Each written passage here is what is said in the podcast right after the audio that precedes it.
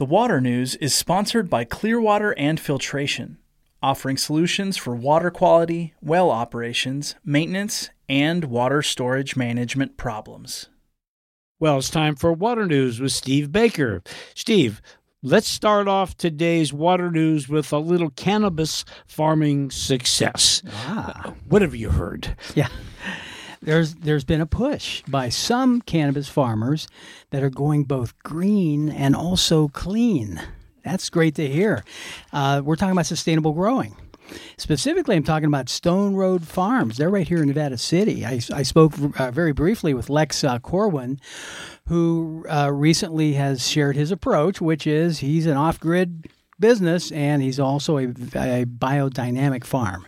That's what he's put together. He uses solar power. He prefers uh, natural pest controls, not that harmful, not those harmful chemicals. And then also he uses recyclable, 99% plastic free packaging. So he's trying to. It's it's it's it's good. He's doing the whole the whole uh, the whole cycle of activities. He's using ladybugs and predator mites for pest control versus chemicals. I mean, to me, that's very interesting. Now, decisions are are also being made regarding how large his plants will be allowed to grow, because of course they take water, right, as they get larger. So by doing this, it saves a lot of water, and also it accelerates the time to get his product to market. So it sounds to me like it's a business win-win situation. So that's that's sound that's very clever. As far as water goes, water source for their farm is groundwater, but not from one well. It comes from two different wells that are penetrating two different zones, which is a very smart thing to do. And it's reported that because of the nature of these wells, uh, they are really preserving and protecting against any kind of aquatic ecosystem impacts that might occur. And also, they're more uh, apt to make it through water uh, droughts during, you know, for their water supply. So it's really a good thing. It's, it's nice to hear that farmers are talking about creating healthy farms with sustainability in mind mind. Two wells. Well, that's an investment, but uh, well worth it. Well worth it. That's a good. Uh, yeah. That's a good way to put it, Steve. Yeah. Steve. okay. Change of topic. Uh, what about our scientists' opinions about post wildfire soil impacts in our watersheds? Yeah, uh, probably many of the listeners have already heard this, but it's always been thought that the uh, there's more erosion after you have a big burn on a, on a uh, piece of our watershed. And you know because there's less there's less vegetation. And also it creates because the temperatures are so hot it creates this impermeable waxy soil surface where infiltration becomes minimal and it's mostly runoff. And of course that's why we end up with more uh, flooding issues down gradients from from uh, a, a wildfire burnt area. Well now there's research it's research from the Nature Communications, and they're questioning this, this understanding. University of Michigan, U.S. Geological Survey, and Rutgers University, they've been monitoring two wet seasons after a wildfire that occurred over at Bobcat Fire. I think that's the San Gabriel Mountains. And they've been monitoring since December 2020, continued that monitoring till March of 2022. Now, they have concluded that water was being absorbed into this waxy soil. It's not being repelled. So totally the opposite of opinion. The, the trees in unburnt areas, well, they're behaving the same. They're absorbing as predicted, water as predicted. Uh, the increase in water in the rivers uh, that uh, are located within the burnt areas are s- significant. And they feel that it is not because of the soil, but instead it's because of the root systems of these of these old veg- the vegetations. And to me, this sounds like there's limited space for absorbed water to go, right? You have burnt vegetation. Well, that doesn't have a whole lot of real estate anymore. so, where's it going to go? It's going to flow down gradient and get into our rivers and cause flooding. Well, that seems to be a total reversal of thinking. Are you aware of any other changes of opinion in the world of water? Ah, it's now being recognized that produced water, now the produced water is what's produced when you're uh, drilling and preparing an oil well.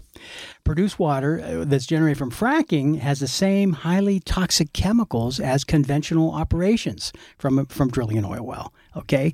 Now, water from fracking is not allowed to be used for irrigation afterwards. And conventional oil operations do allow that water to be used for irrigation. Well, there's a bit of a problem because both of those water body, you know, that, that water is toxic. So there are now discussions that we need to look at long term consequences. And that means that we have to ask the question is there any bioaccumulation or any ecological risks associated with long term exposures? And and this is through time. Now they're they're referring to things like nuts and and and uh, fruits like oranges and, and grapes. So that opinion that we have had in the past and uh, have been allowing through our legislative process may begin to change pretty soon. Uh, one more question, Steve. Uh, sometimes I've, I've, I've looked at other areas as a way of recognizing what may be needed in our own neighborhoods. Do you do the same yourself? You know, I do. I do. And right now, Arizona is on my radar. Uh, they're groundwater supplies are, are unregulated like us. And their rural areas are relying on groundwater. So there's a bit of a vulnerability there. For Arizona, they've attempted in the past to uh, pass a statewide groundwater law, but the rural water users pushed back on that. So what ultimately happened was that only urban water users became regulated. Well, the regulators assume that uh, you know that's okay because eventually uh, it will happen. But you know what? It's been years and it never did happen. So that's eighty percent of the state. Some eighty percent of the state is not is not uh, really protective of their groundwater. So now what's happening is people's wells are going dry, and there's absolutely nothing that they can do about it. Uh, what is interesting is think about it. Arizona is a business friendly state. It's very Republican. And they're questioning why nothing's being done to solve this lack of groundwater problem. You know, it's it's this they're the ones that are actually pushing this. And when they try to pass groundwater bills, they die in committee usually. So uh, let's see. I think it was this past April the Arizona legislature, they appointed their own committee, okay, that's going to be looking into this. They're going to start studying uh, the Arizona water supply.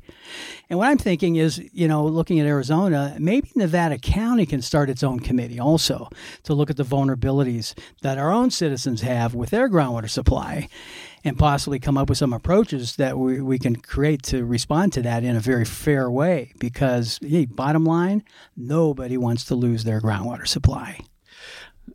Looks like another example of I told you so. we'll just see what happens. We'll just see what happens. Thank you, Steve. You bet. Managing groundwater is Steve Baker's career and passion, and that has led him into working on all water sources and supplies. This has been another conversation with KVMR's water guy, Steve Baker. You can email him with your questions at water at operationunite.co.